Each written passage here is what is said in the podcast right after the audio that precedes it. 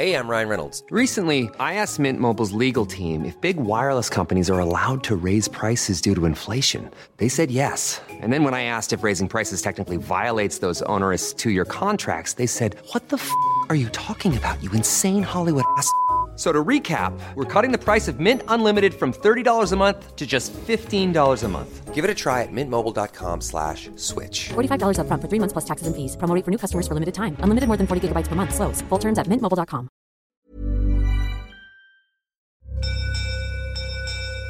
You're listening to a podcast from the South China Morning Post. I love the texture, especially the silky tofu that you find in mapo tofu. Oh my god, I just like, I'm in heaven. I don't think there's a protein like it that can change so dramatically on how it's actually made. It's just amazing. You can fry it, you can deep fry it, you can steam it. It's like amazing. Yeah, it's really, really my favorite protein for sure. Tofu can trace its origins back over 2,000 years. Legend has it that a Chinese cook made an amazing discovery when he accidentally curdled a pot of soybean soup. Nowadays, it's one of the most widely used soy based foods in the world. And it's well known as being a great source of protein, too. Tofu is ubiquitous across Asia. However, it took a long time for tofu to actually become an everyday ingredient in the West. In fact, it took several attempts for this most humble of food staples to take America by storm, starting with founding father and possibly America's first foodie, Benjamin Franklin.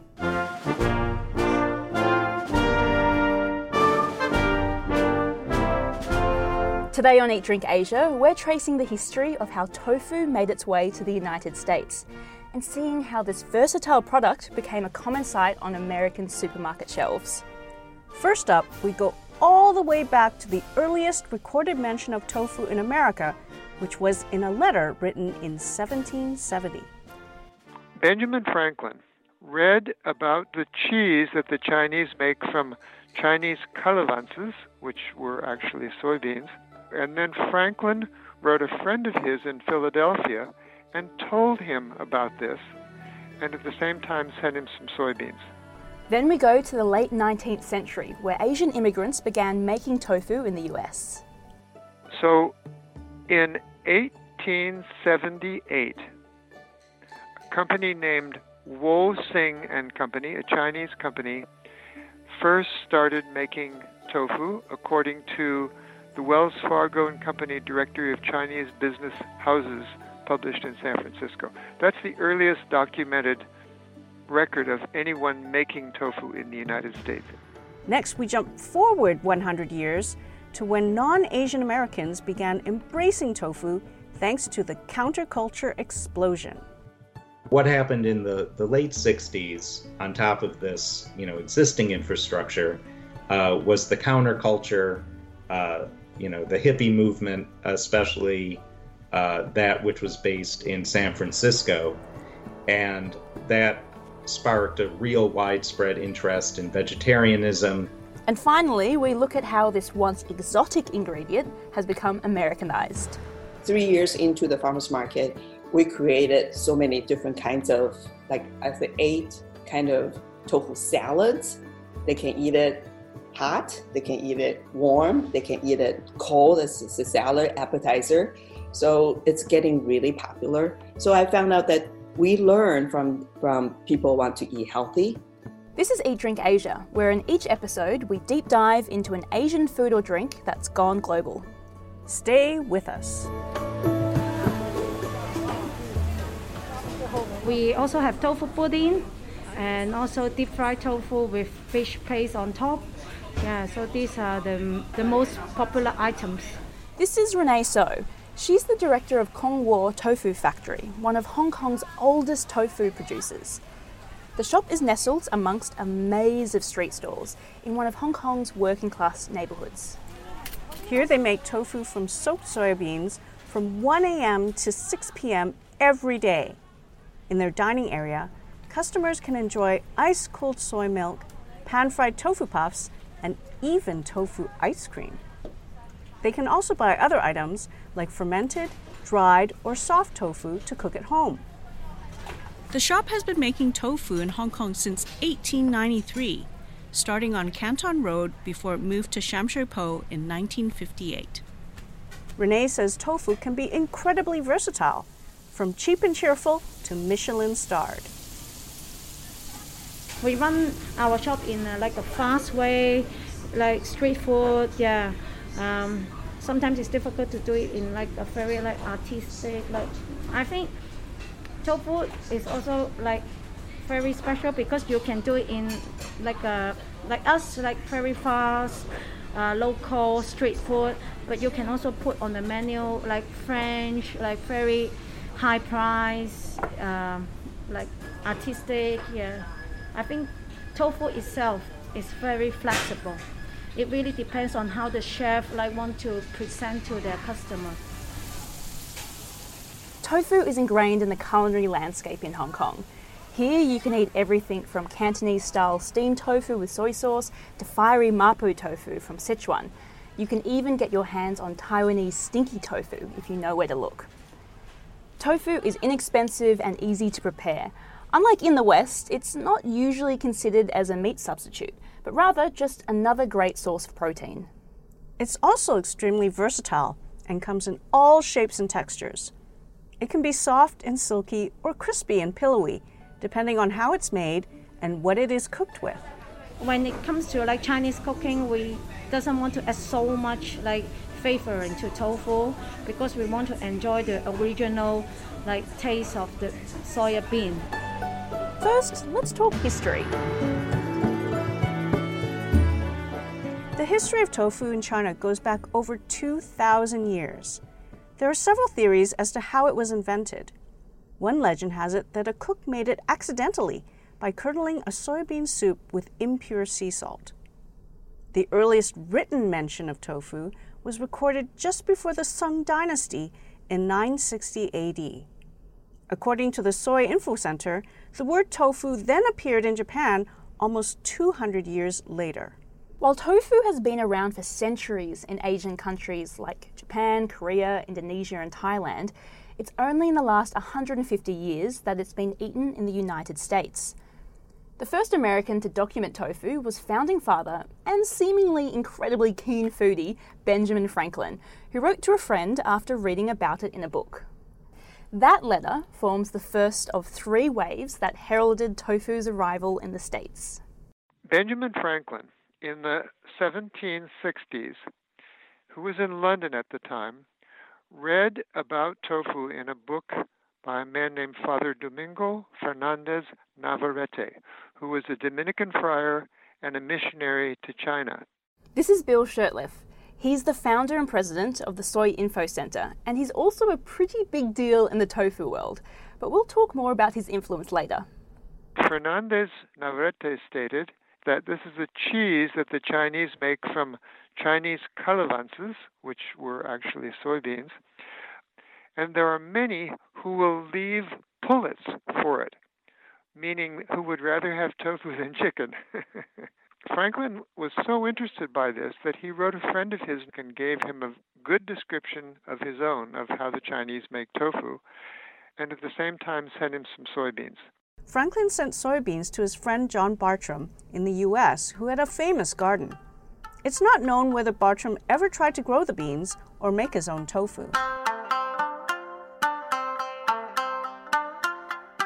The second tofu wave began almost a century later with the arrival of Chinese and Japanese immigrants to the US in the late 1800s and early 1900s. That's when tofu finally began to be made in the US. This is Matthew Roth, author of Magic Bean The Rise of Soy in America. It arrived with Asian immigrants. So, conceivably, as far back as the uh, 1850s, 1860s, when there was uh, a large number of Chinese immigrants coming to work on the railroads and in the wake of the gold rush. Not long after that, the first tofu company in America was established in California. This is Bill again. So, in 1878, a company named Wo Sing and Company, a Chinese company, first started making tofu according to the Wells Fargo and Company Directory of Chinese Business Houses published in San Francisco. That's the earliest documented record of anyone making tofu in the United States. I have no doubt the Chinese were making tofu everywhere that they lived, but they kept no records of it, and so we don't know. The Japanese, fortunately, kept records, and starting in about 1901, they made tofu everywhere that they lived. Even in little tiny towns, there would always be a tofu shop. At the time, it seemed that non Asian Americans didn't take to the taste of tofu straight away. We have some of the early accounts of Americans being a little squigged out by tofu, uh, seeing it, uh, you know, piled, uh, you know, kind of rectangles of tofu. And I think at that point they were often dyed yellow with turmeric, but they would be piled high in windows and Chinatowns. And, uh, you know, a lot of Western reporters who would go there, Western observers, uh, would look askance and wonder what, you know, the heck that stuff was. However, there was one person who tried very hard to change that. She was an extremely fascinating woman called Ya Mei Kin. Born in China in 1864, she was orphaned when her parents died in an epidemic.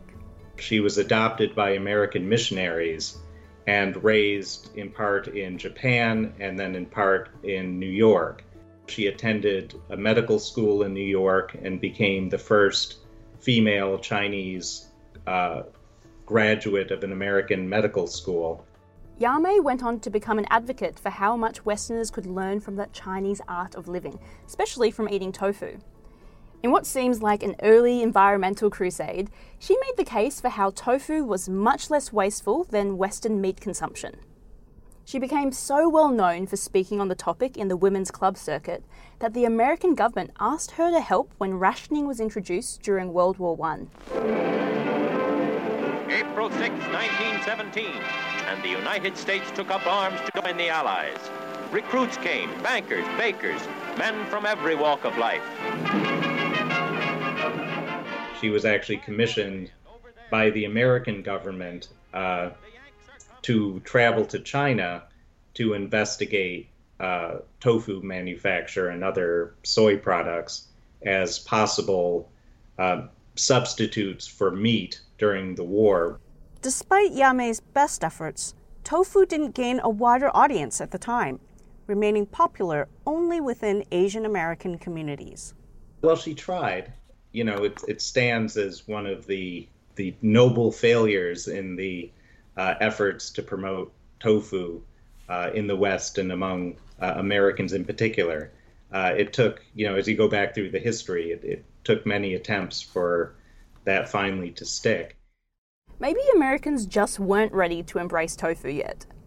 It seems that way. In fact, Ya Mei herself was quoted in the New York Times in 1917 as saying, Americans do not know how to use the soybean. It must be made attractive or they will not take to it. It must taste good. That can be done. Yeah, I think too little too soon uh, is a good way of describing it. I mean, if if we compare it to later decades where tofu actually broke through, uh, there were sort of a number of things missing. So maybe she was just way ahead of her time. This is the BBC Home Service. Here is the news. Japan's long threatened aggression in the Far East began tonight. The first statement said that the naval base of Pearl Harbor had been attacked from the air. The somewhat slow rise of tofu so far faced another setback with the outbreak of World War II. Following the attack on Pearl Harbor in 1941, virtually all Japanese people living in America, the majority of whom lived on the West Coast, were sent to internment camps. They were forced to close their businesses, and many Americans refused to buy any Japanese products.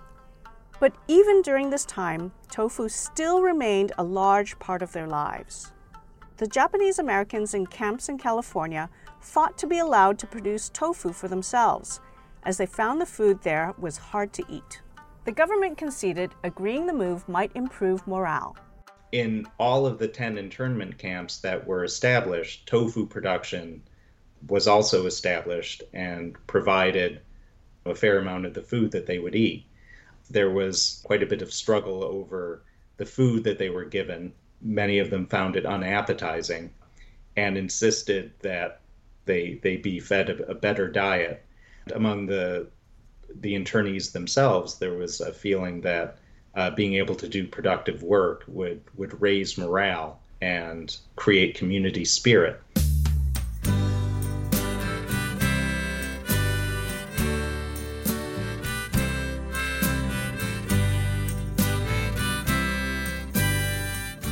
And so, although small scale production continued, the Second World War really didn't help tofu gain wider acceptance.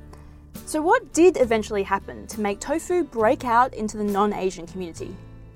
Well, the third wave, where tofu really broke out and finally became familiar to most Americans, began in the late 1960s.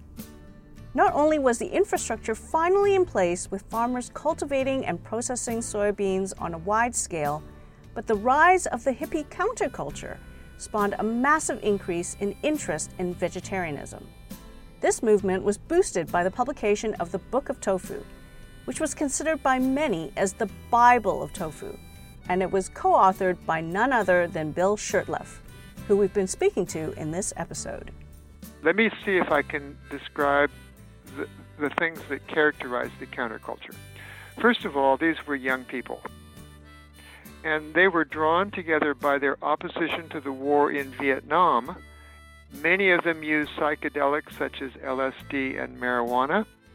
Many were vegetarians or ate little meat, and they were willing to try almost anything that looked healthy and tasty. In the, the late 60s, on top of this existing infrastructure, was the counterculture, the hippie movement, especially that which was based in San Francisco. And that sparked a real widespread interest in vegetarianism. It helped spark a, a greater interest in uh, Asian foods and kind of Asian culture more generally. You know, in, in part is kind of uh, the anti war movement's sense of solidarity well, with the Vietnamese. You know, that was probably part of it. But also this real interest in uh, Asian spirituality.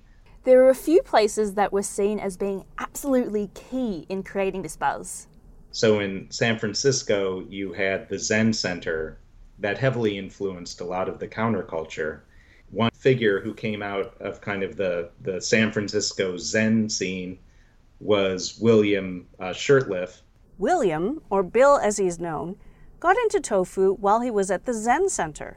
I lived in a Zen monastery named Tassajara in California, and uh, our Zen master was Japanese, and he loved tofu, as all Japanese do, and so we got in the habit of serving tofu, and pretty much everybody grew to like it just as much as he did. But I didn't really think a lot about it until I got to Japan and thought, this is something I would like to do to write a book and teach people about not only tofu, but also how to start a company so they can make it. The book that he wrote with his then wife Akiko Aoyagi was The Book of Tofu, and it sold over 350,000 copies. In what Bill describes as a perfect storm, everything finally came together for tofu at the time the two of them went on a road trip around America to spread the word. We bought a big white van and drove about 7,500 miles, only to places that had invited us to come to speak about tofu and miso. And so every place we went, the people who were there put up posters, um, they invited an audience, and so obviously the reception, everybody who was there wanted to be there. And um, I showed slides, we served recipes, it was just lots of fun. And the reception was positive, very positive, and it was a wonderful experience. The Book of Tofu and his nationwide tour helped to launch hundreds of non Asian tofu makers and offered a whole new culinary experience for many ordinary Americans.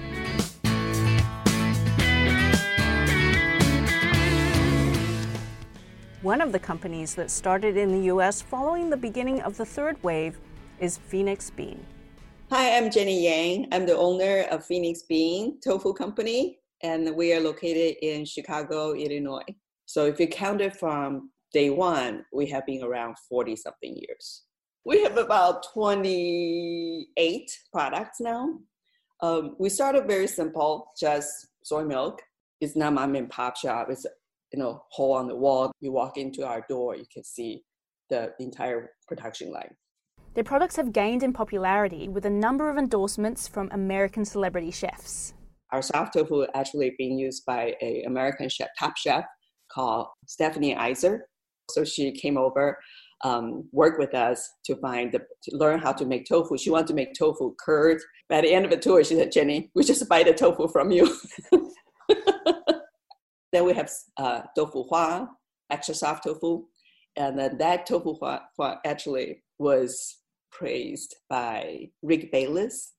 In his demo, he will say, okay, this is how you cook the pork shoulder. But if you want to do um, vegetarian style, use Jenny's, you know, Phoenix bean tofu. That will be a perfect, you know, transition. But where tofu has really taken off more recently is the popularity of farmers markets. Jenny first tried selling her tofu at one of these markets about 10 years ago. So we were invited to join a neighborhood farmers market, uh, have a booth. And at, at that time, I don't think anybody was doing farmers market in the Midwest as a tofu company. It was really fun to interact with American customer firsthand. Three years into the farmers market, we created so many different kinds of, like I think eight kind of tofu salads. They can eat it hot, they can eat it warm, they can eat it cold as a salad appetizer. So it's getting really popular. So I found out that we learn from from people want to eat healthy. While tofu still hasn't necessarily achieved the widespread popularity of some other foods imported to the US, like yogurt, or become as widely eaten as meat as many would have hoped, tofu has come a long way over the last 150 years in America. Over the course of the 20th century, and particularly since the 1960s and 1970s, tofu went from a very uh, kind of niche product mainly in Asian American communities, uh, to becoming uh, a widespread American food that many Americans know about and uh, many Americans appreciate. You know, it, it's had to overcome a fair amount of ridicule, but nonetheless, uh, a lot of people have uh, embraced it and enjoyed it. In fact, the United States is now the world's second largest exporter of soybeans.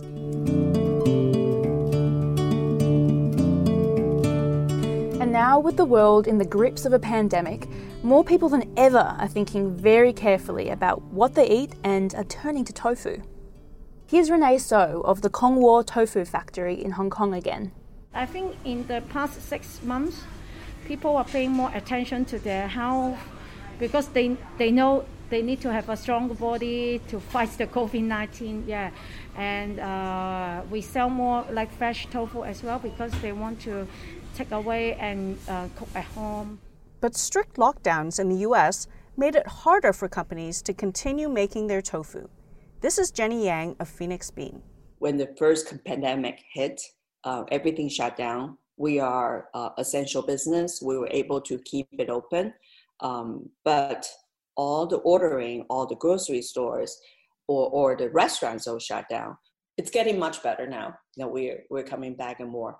Bill Shurtleff agrees that health concerns over the spread of the coronavirus have made a lot of people reconsider their food choices. I've seen at Trader Joe's, where I do my shopping, that there is a big increase in tofu consumption nowadays. He believes the pandemic has exposed the poor health and safety records of meat processing plants, causing many to look for other protein alternatives. And for that reason, many people who wouldn't ordinarily eat tofu have started to eat it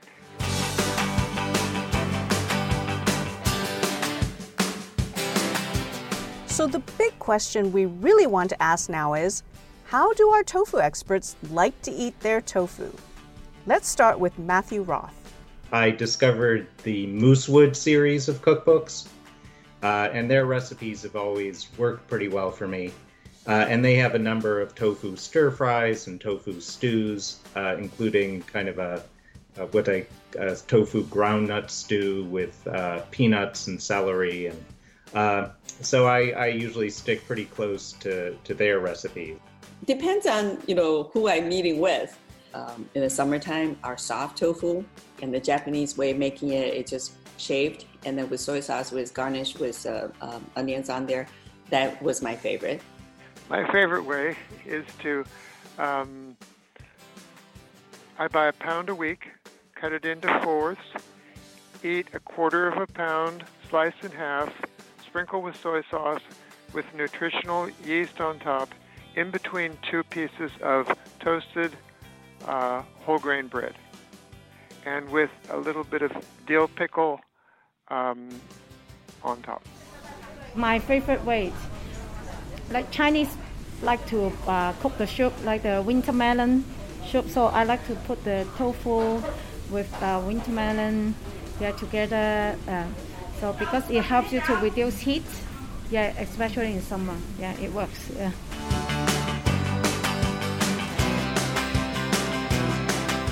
So Bernice, how do you eat your tofu?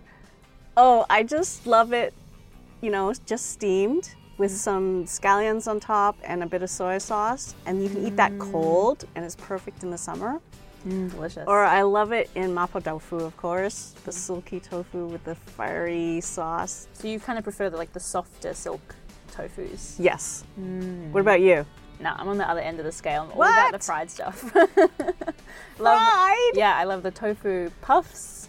I love. Oh, actually, I do like the tofu skin as well. The And- yuba? The yuba, yeah. And when I go for hot pot, I think I'm guessing it's the yuba as well. Where it's kind of like in these little like rolled up cylinders, and you dunk them into the hot pot, and they go from being crunchy and crisp to like all like soft and soaking up all the delicious hot pot goodness. So yeah, I'm definitely all about the, the textural side. Let's put it that way. I am too, but the smooth one. Yeah, look, I'm never going to say no to tofu. It's so good.